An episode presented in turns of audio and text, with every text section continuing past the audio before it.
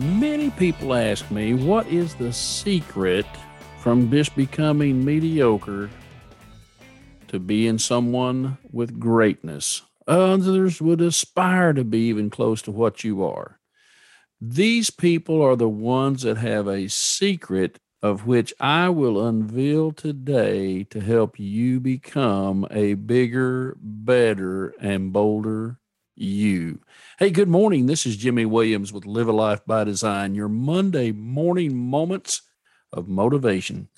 I'm hoping today that you do listen, take heart to what I'm going to share with you because it truly is life changing.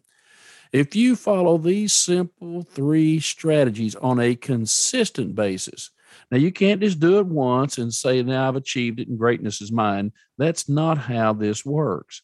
I'm going to share some stories with you today. I'm going to share some strategies and I'm going to share some tactics that are going to take you from where you are today. If you wish to grow, now listen, if you don't want to grow as a human being, if you do not want to be the best of the best, then this show is not for you. I can assure you today that what I'm about to share with you will give you a critical edge over any of your competition. You may have people that think they're in your market, in your target area. I promise you, they're not even competing with you on a similar level.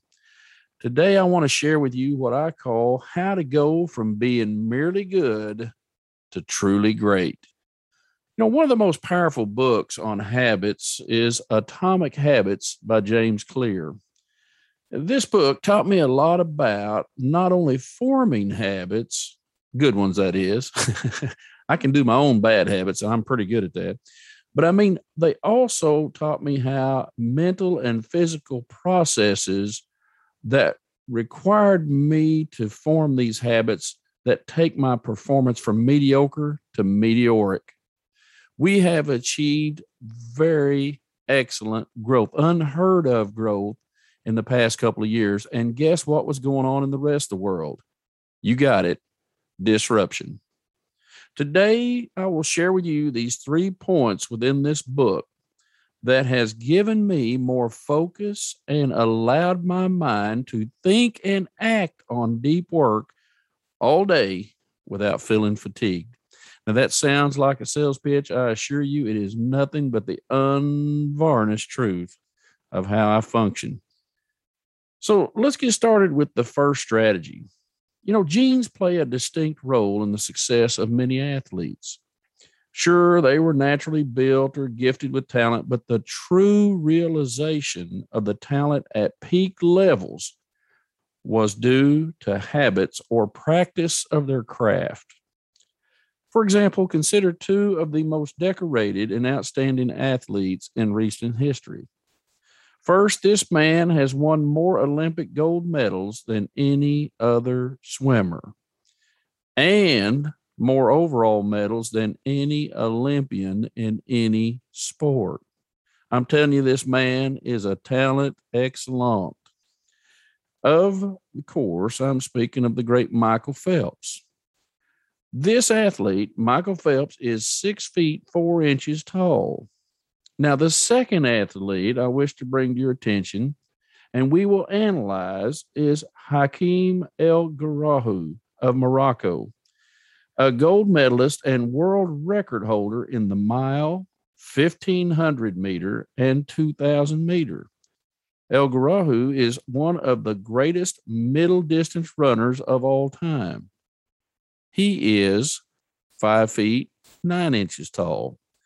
Now you're wondering why am I pointing out the height of these two athletes? Well, this piece of information is necessary to understand what I'm about to disclose to you.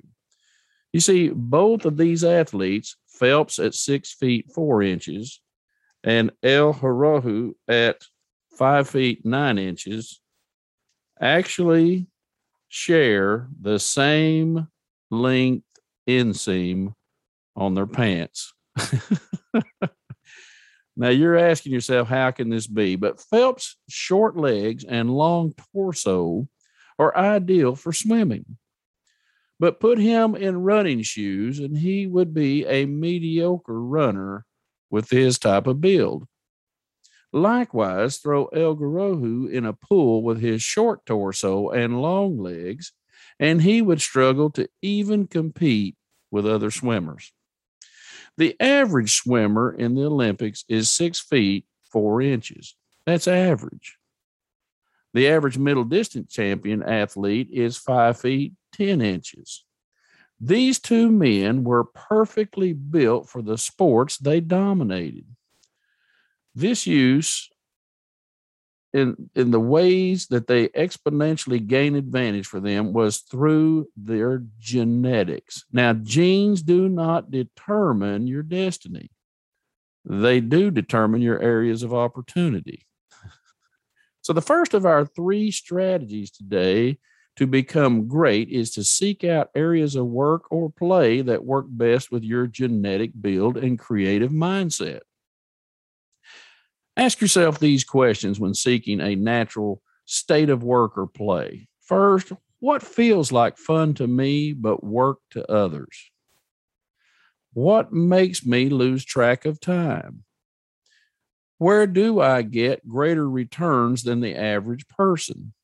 And lastly, what comes natural to me? By picking the right habit, progress is easy. Pick the wrong habit, and life is a struggle. So, the key to this first strategy is look at your genetics and find the areas that you wish to excel that come natural to you. By doing this, you will find that you will become greater than those around you who do not have the genetics or build to be in that particular sport. So, to illustrate the next strategy, allow me to share a short story with you about a young boy in California. In 1955, a young boy of 10 years of age walked into Disneyland that had just recently opened. He was inquiring for a position with the company in Anaheim, California. Within a year, the boy had transitioned to Disney's magic shops. He learned tricks and learned jokes while trying them out on visitors. He soon discovered that his talent was not magic tricks, but performing in general. He set his sights on becoming a comedian. Fast forward a few years, and this young man began performing in little clubs around Los Angeles. The crowds were small, and one night he delivered his entire routine to an empty club. he continued to refine his skills and his routine.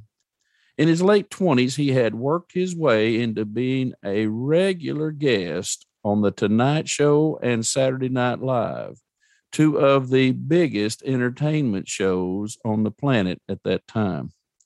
Finally, after 15 years of work, the young man rose to fame doing 60 cities in 63 days, and then 72 cities in 80 days, and even more so, 85 cities in 90 days.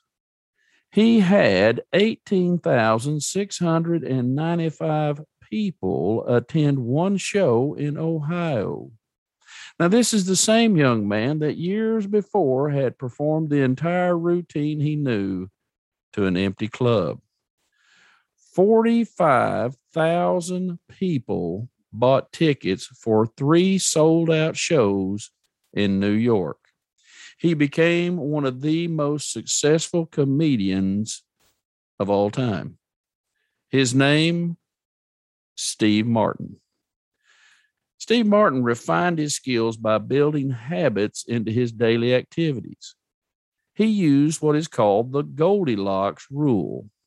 Now, this rule states that humans experience peak motivation when working on tasks that are right on the edge of their current abilities. Not too hard, not too easy, just right. The greatest threat to your success in life is not failure, it's boredom. You must find a means of keeping your brain motivated for long periods of time, perhaps years. Set up reward systems for yourself. The longer you stay with the habit, the greater the reward. Remember, professionals stick to the schedule, amateurs let life get in the way.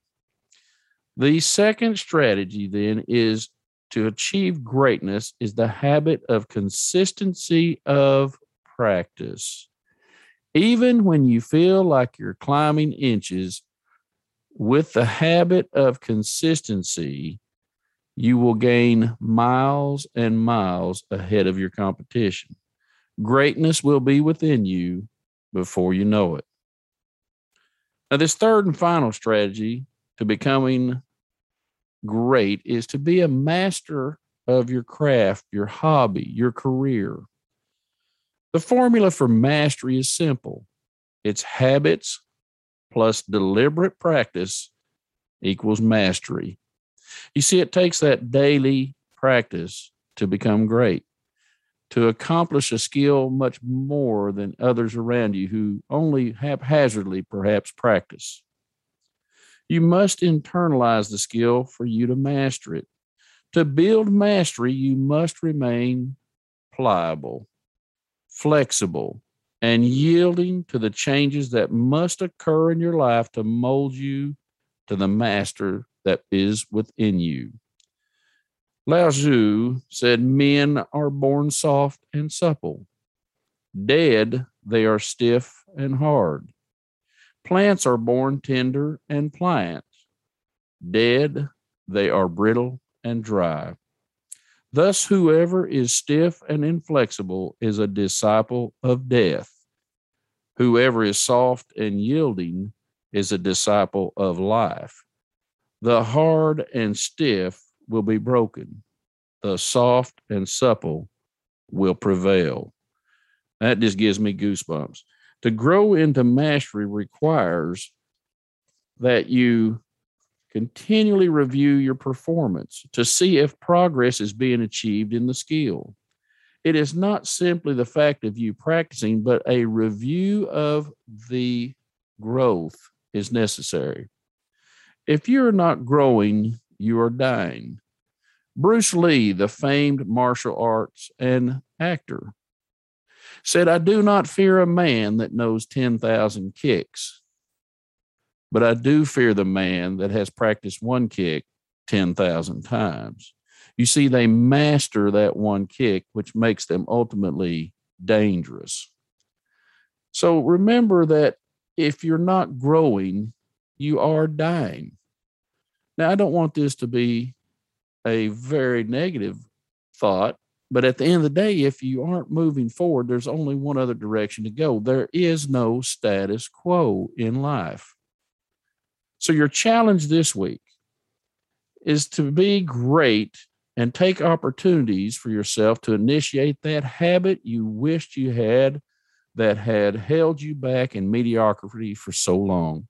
Whatever that habit may be, this is the week you will develop and conquer on your way to mastery.